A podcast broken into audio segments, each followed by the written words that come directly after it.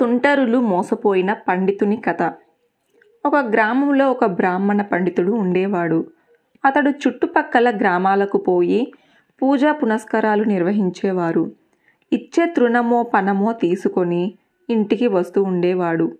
ఒకనాడు ఒక గ్రామమునందు దంపతులొకరు ఈ పండితునికి దక్షిణగా ఒక మేకను ఇచ్చారు. ఆహా నాకు ఎన్ని రోజుల నుండో మేకపాలు తాగాలని ఉంది. ఇన్నాళ్ళకు నా కోరిక తీరింది అనుకొని మహానందపడుతూ దానిని తీసుకొని రాసాగాడు ఆ బ్రాహ్మణుడు. మేకను తీసుకువస్తున్న ఆ పండితుణ్ణి ముగ్గురు తుంటరిగాళ్ళు చూశారు. అతని వేషధారణ చూసి వారిలోని ఒక తుంటరి ఒరేయ్ ఈయన్ని చూస్తుంటే తిక్క బ్రాహ్మణులా కనిపిస్తున్నాడు. ఈయన్ని ఒక ఆట ఆడించి ఆ మేకను మనము సొంతం చేసుకుందాము. దానితో ఈరోజు హాయిగా భోజనం చెయ్యొచ్చు మనమందరము. ఒక్కొక్కరిగా ఈయనకి ఎదురుపడి వెర్రి వెంగలాయని చేద్దామన్నాడు. వారు అనుకున్నట్టుగానే ఆ తుంటరిలలో మొదటివాడు పండితునికి ఎదురు వచ్చి నవ్వుతూ ఏంటి స్వామి బ్రాహ్మణులైన మీరు కుక్కను తీసుకుపోతున్నారు? అంటూ ముందుకు వెళ్ళిపోయారు నవ్వుకుంటూ. పండితుడికి కొంచెం అనుమానం కలిగింది. తన చేతిలో ఉన్న మేకను గమనించి అది మేకే అని నిశ్చయించుకున్నాడు. వాడికి కంటి దోషం కాబోలు అనుకుంటూ నడవసాగాడు ఆ బ్రాహ్మణుడు. కొద్ది దూరంలో రెండో తుంటరి ఎదురుపడి ఆహా చచ్చిన దూడను ఈడ్చుకుపోతున్నారు. పూడ్చిపెట్టడానికైనా మీదెంత మంచి హృదయము? చచ్చిన జీవాలను కూడా పూడ్చేస్తున్నారే అన్నాడు. ఇది చచ్చిన దూడ కాదు. మేక అని చెప్పి కోపంతో ముందుకు పోసాగాడు ఆ బ్రాహ్మణుడు.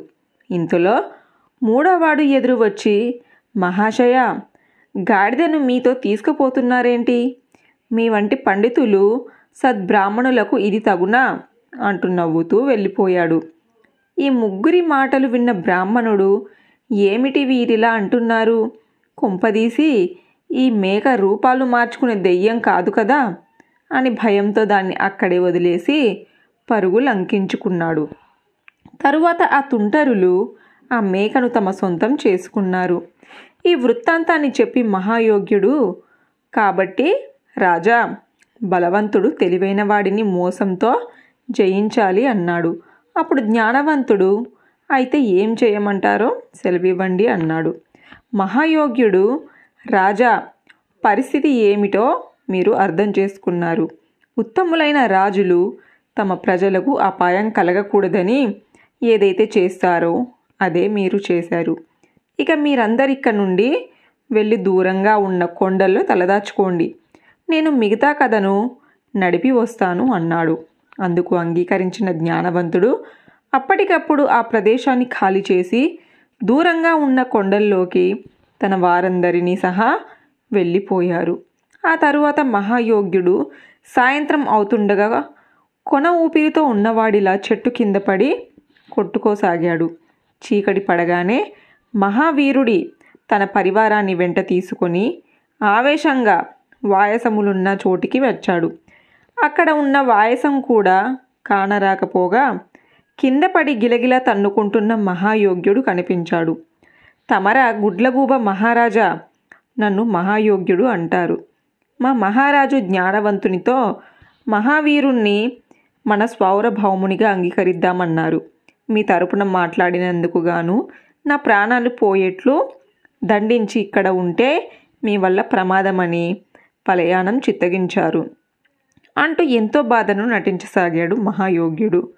ఆ మాటలు నమ్మిన మహావీరుడు ఎంతో జాలితో అతన్ని రక్షిద్దామనుకున్నాడు దీప్తునితో సహా అప్పుడు ప్రభు ఇతడు ప్రాణాపాయ స్థితిలో ఉన్నాడు. కాదనను కానీ బ్రాహ్మణుడు. ఎంత వేడుకున్నా తన అండకు చేర్చుకొని సర్పము వలె మీరిప్పుడు ప్రవర్తించాలి అన్నాడు దీప్తుడు. ఎవరా సర్పము? ఏమా కథ? అడిగాడు మహావీరుడు.